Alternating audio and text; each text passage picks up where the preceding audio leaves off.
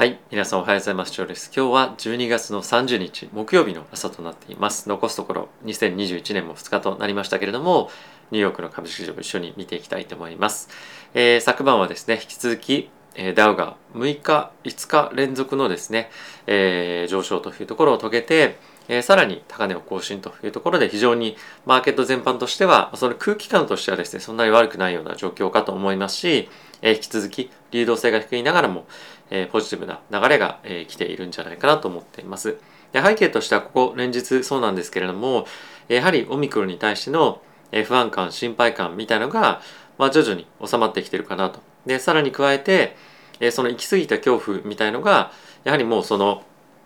まあ、ちょっと行き過ぎたよねもうここからはさらに悪くならないよねっていうような感じのところまで、えー来ているので、えーそのあたりの一旦恐怖感からの反発みたいのが、まあ、この1週間2週間ぐらいの、えーマーケットの流れだったんじゃないかなと思っております。はいまあ、引き続き、えー年明けからもおそらく同じような感じで行くんじゃないかっていうふうに見てる方が結構いらっしゃるかとは思うんですけれども、まあ、何度も、えお伝えをしている通り1月については結構やっぱいろんなイベントもあるので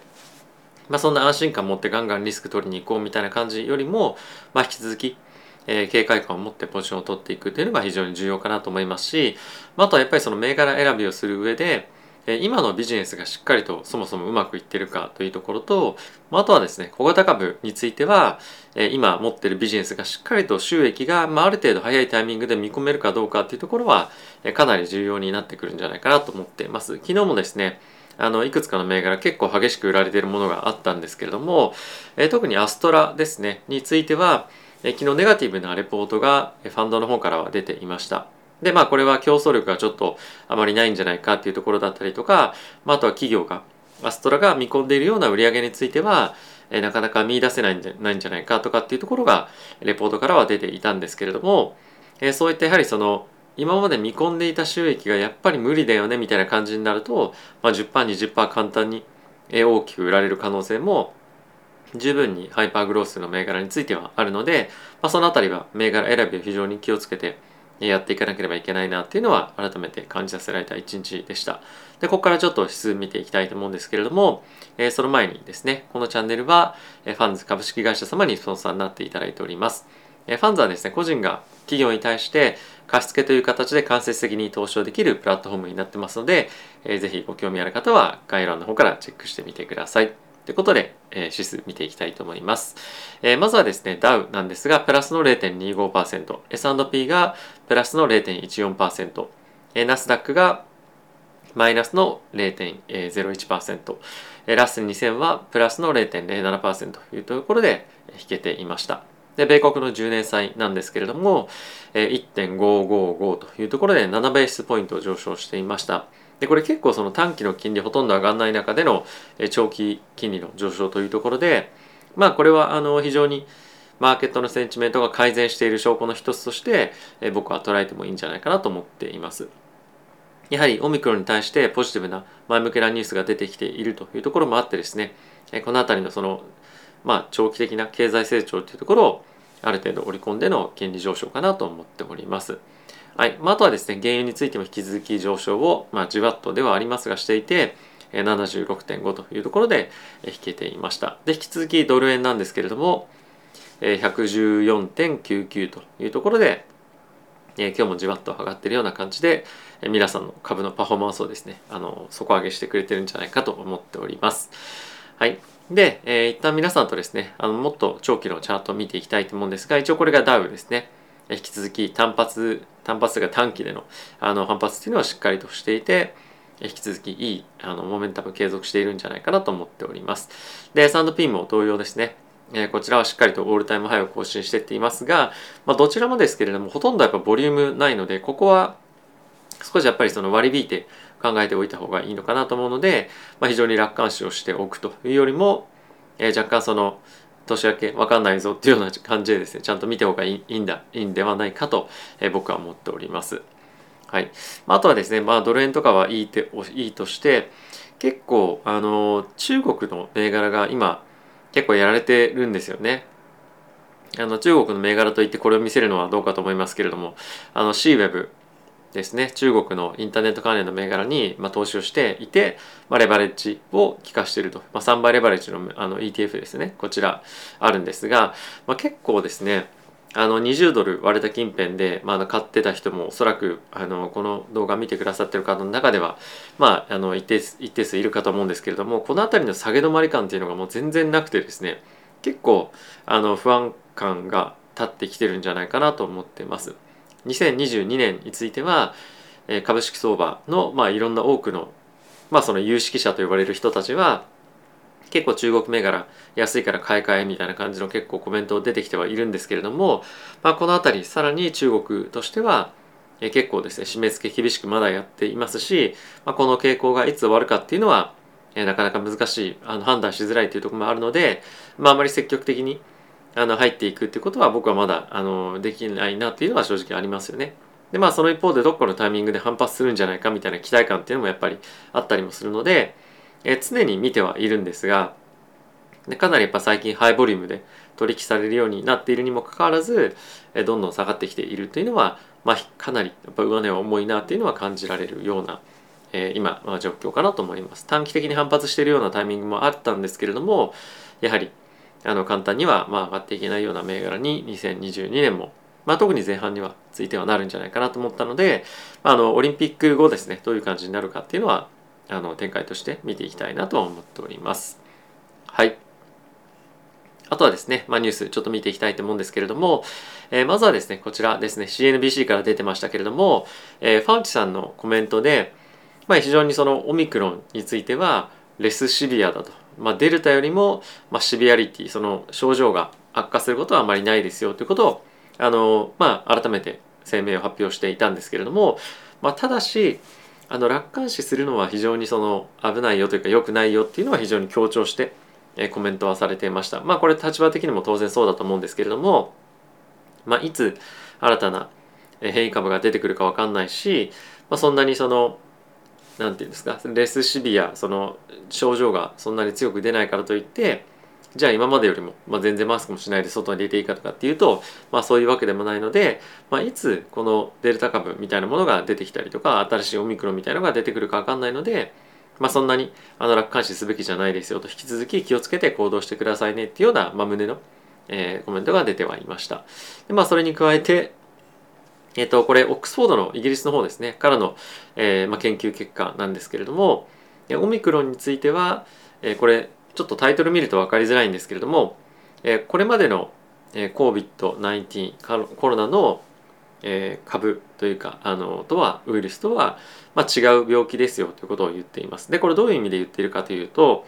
えー、感染力が非常に弱いというところを中心にコメントをしていました。でこれまでであれば、えー、どんどんどんどん病院に搬送されてきて、まあ、1週間以上ですねあの入院したりとか死亡に至るケースがかなり多かったんですが今は、えー、緊急でこの病院に来る方っていうのも、まあ、デルタ株の時と比べると7割減ぐらいになっていたりとかあとは病院で入院する日数っていうのも3日ぐらいに減っていたりとかっていうような感じでかなり過去とは状況違いますよということを病院の関係者からのコメントとしても出てはいましたしやっぱり今までのような状況に戻ることはないんじゃないかっていうのはかなり楽観視したコメントではあるんですけれども、ま、それぐらい今大きく状況が変わっているということではあります。でイギリスの方もかなりですね今感染者どんどんどんどん伸びているのであのまあその安心できるような状況ではないんですけれどもその病院の関係者のその負担だったりとか、まあ、とは実際に患者さんに対してのあの症状の出方とかっていうところを見てると、まあ、あの以前とは明らかに違う改善した状況ではあるというようなコメントがもう相次いで出てきているような状況ですよね。はい、で、えー、まあそういったところを踏まえてなんですけれどもじゃあ2022年マーケットどうなるかっていうのが一応バンコブアメリカからさらにまた出ていました。でこれは来年のマーケットいろんなカタリストいろんなニュース出てくるよねっていうのはまあ別として2021年マーケットはまあ大体20%ぐらいはあの上げてまあいましたと。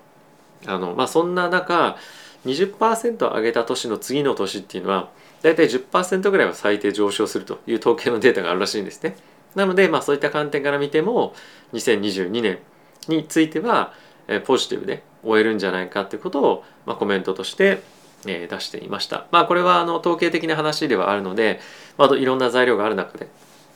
まあ絶対そうなるっていうような確信を持って言ってるわけではないと思うんですけれども、まあ一応その、えこういった観点から見ると、まあ来年も少なからず上昇する年で終えられるんじゃないかということなので、まあ一つの参考として、えー、まあデータとしてですね、手元に持っておくと、まあいろんな人と話をする中で、えー、面白いんじゃないかなというので、えー、ちょっとご紹介をさせていただきました。はい、続いてウォール・ストリート・ジャーナルの記事いきたいと思うんですけれども、えー、まずはですねこっち一面の大きく取り上げられているニュースなんですが、えー、2021年ですね、えー、IPO が本当に多くてレコードイヤーとなりましたと。でまあそれが1点ポイントとしてあるんですけれども2021年の中で IPO をした銘柄で今この現時点でプラスにあの IPO の価格から上がってる銘柄についてはなんと34%しかないというようなデータに、えなってます。でこれは本当に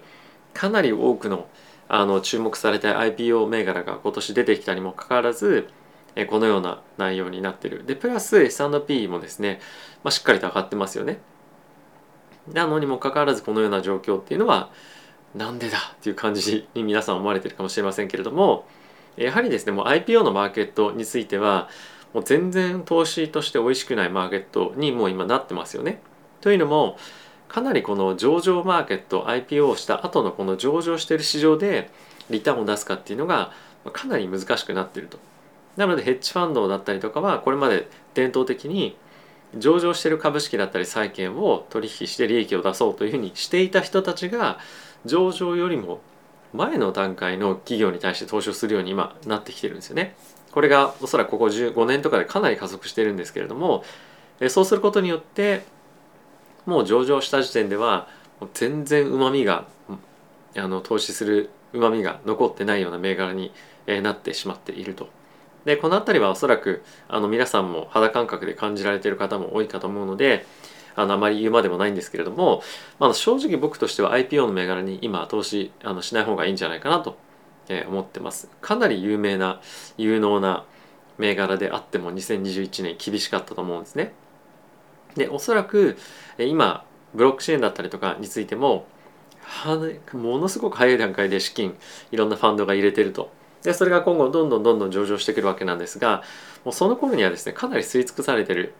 バリエーションであとあの上場してくると思うのでもうあのそこから乗っかっても対してあの IPO の瞬間ではなかなかリターン出せないという状況に、えー、今後もままだまだなってくると思うので、まあ、IPO 銘柄については IPO した後にドーンと下がった後に、まあ、本当にこの銘柄がいいかどうかっていうのを判断をして、えー、入っていくというのが僕はいいんじゃないかなと思っています。はいまあ、それだけこの上場のしているマーケットで戦うのがいかに大変かっていうのが、まあ、こういったところからも分かると思いますしやはりまあ IPO の銘柄についてはもうあのプロじゃない人たちがいきなり入っていっても、まあ、まあほぼ勝てないような7割負けるっていうような、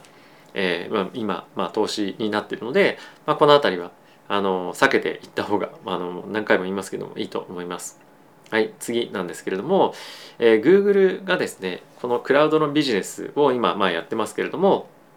まあ、そそこでの戦い方が非常にあの、まあ、熾烈を極めるようなやり方をやってますよと。まあ、どういうことかっていうとそのクラウドの、まあ、例えば Amazon であれば Amazon もクラウドのビジネス持ってますけれどもえそういったものを契約してまあもらうためにいろんな各社本当頑張ってやってるわけじゃないですか。でその中で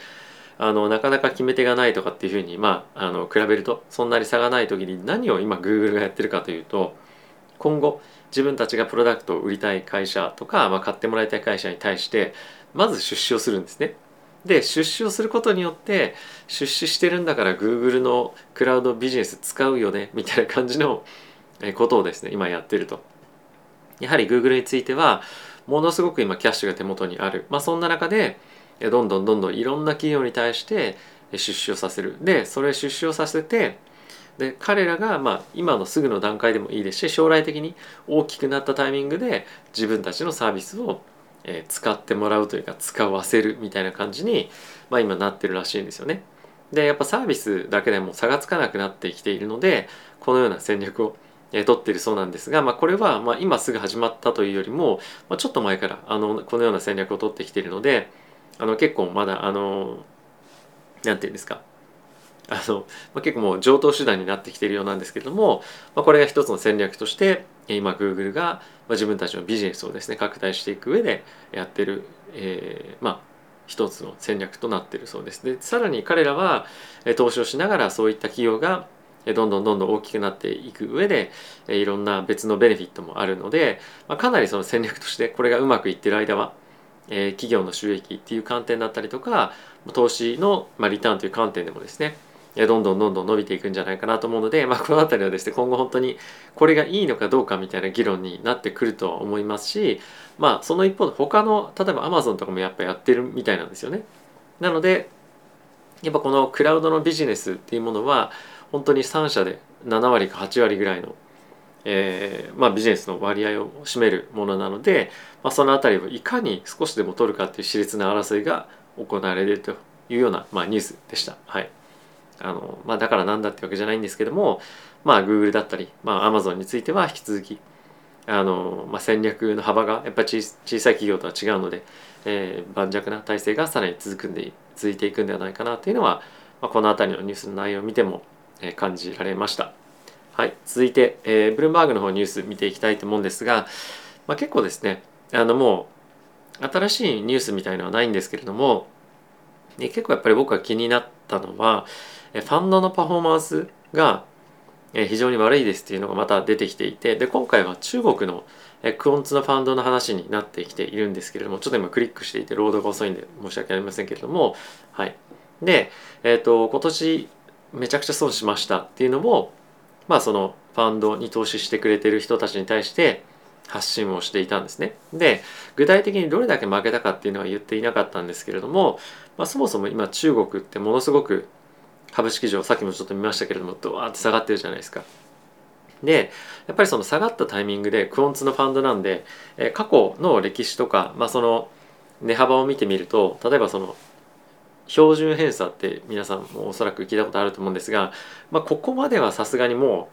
うなんだろう大きく動きすぎたよねとか、まあ、あの売られすぎだよねみたいなタイミングで逆張りをすることによってその反発を狙って買っていくとか、まあ、そういったその結構リスクの高い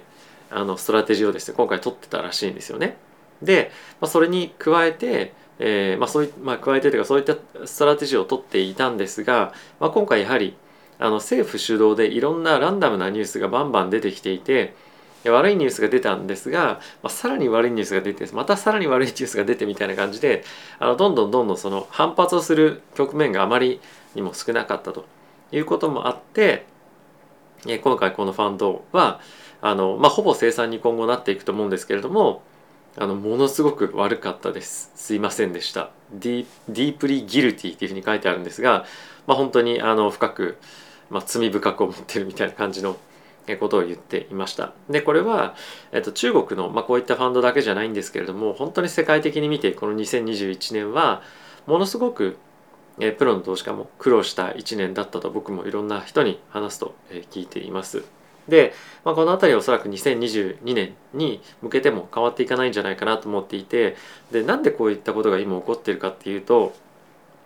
やっぱりその過去とはやっぱり人々が違う動きをするっていうことですよね。まあ、そのこれまでは結構やっぱプロの投資家中心に株式マーケットっていうのは動いていたと思うんですけれども、え今年からに関しては結構やっぱ個人の投資家があのまあ集中して、まあ、一つ一部の銘柄かもしれませんけれども、まあ、結構ほん本当にそのプロの投資家をですねやっつけるみたいなことが起きていたりとか、まあ、あとは、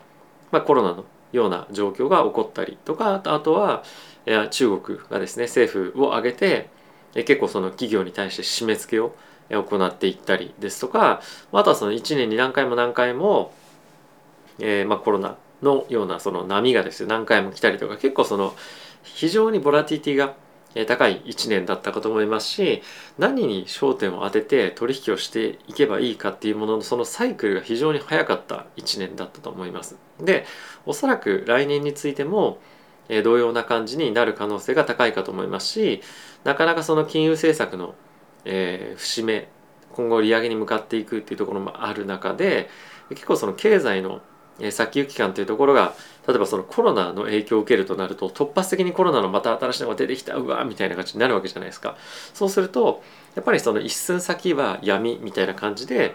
えー、取引をしていかなければいけないと。でかつプロの投資家については1年1年でやっぱり評価が、あの決まると。でかつ最後のもう 2, 2ヶ月とか1ヶ月に関してはもうほぼ評価終わってるので最初の10ヶ月とか11ヶ月で勝負しなきゃいけないわけなんですよね。そうするとやっぱり、まあ、ある意味個人投資家からすると、えー、過度なリスクを取り取らざるを得ないような状況になるので、まあ、結構マーケットがそれによって荒れたりとか、まあ、あとは、まあ、ちょっと難しい局面でも、え、かなりリスクを取っていかなきゃいけないような状況にもなったりするので、え、まあこういった動きにあのまあ個人投資家だけではなくてプロの投資家も、まあ、お互いその巻き込まれあのやすいような状況になっていたという感じかなと思います。で、え、まあじゃあどうしたらいいのかっていうのを考えてみると個人投資家としてできる一つの、え、まあ戦略としてはまず指数を買うっていうのが一つ大きくありますよね。であとは、まあ、やっぱり分散をすると。でこれはあの株式の中で分散をするというのもいいんですけれどもアセットクラスとしてより分散性を高めていくっていうのは、まあ、一つあるんじゃないかなと思います。でこれは仮想通貨もそうですし不動産今年めちゃくちゃ上がってましたけれども不動産だったりとかあとは債券使ったりとかもちろん仮想通貨の中でもいろいろありますけれども、まあ、ビットコイン入れるとか、まあ、入れるとしてもまあ、5%だけにしとくでも10%でも何でもいいんですけどもやっぱりその資産を分散しておくもしくはしっかりと標準的なあのリターンが取れる S&P にまあ集中するとかですね、まあ、そういったことが必要かなと思いますので、まあ、あまり過度なリスクを取ると痛い目に遭うような2022年になるかと思いますので、えー、ぜひですねお気をつけていただければと思っております。でおそらくまだハイパーグロースの銘柄については、えー、今日のアストロもありましたけれども結構ですね期待感で買われてる銘柄っていうのもまあいろいろとあると思うんですよね。で2022年については大手の企業ですら人を雇うためのコストがかなりかさんだりとかあとは物流がなかなか滞っている状況から改善しないというところもあるので、まあ、いろんな資材だったりとかかなりコストが上がっているとでそういった状況の中で例えばアマゾンもものすごく高い賃金払ったりとか競争している中でまあそのちっちゃい企業がなかなか太刀打ちできないっていう状況が短期だったらいいんですけども来年もまあ1年間結構続いていったりとかすると、まあ、かなり厳しい状況にまなっていくと思うんですね。でまあそういったことを考えるとよりま盤石な企業に対してやっぱり大きな部分をしっかりと入れておいたりとか、まあ、あとかなりタイミング見てうまくやらないと、え、そういったあのなんですかかなり、まあ、あの基盤が弱い会社だったりとかは結構やられてしまうかもしれないので、えー、ぜひ気をつけていただけたらなと思っております。はい。ということで、えー、皆さん今日も動画ご視聴ありがとうございました。えー、引き続きですね、え株式市場だったりとか仮想通貨の、えまあ、分野で、えまだまだ投資は継続していきたいと思うような状況では僕にとってはあるので、えまあ、銘柄をしっかりと選びながらですね、え投資活動をやっていきたいなと思っております。はい。あの急激な値上がりを狙うよりも、まあ、しっかりと放置してても盤石に上がっていってくれそうな銘柄を選びながら、まあ、自分のプライベートも、えー、投資活動もですね楽しくできるように、えー、やっていけたらなと思っております。ということでまた次回の動画でお会いしましょう。さよなら。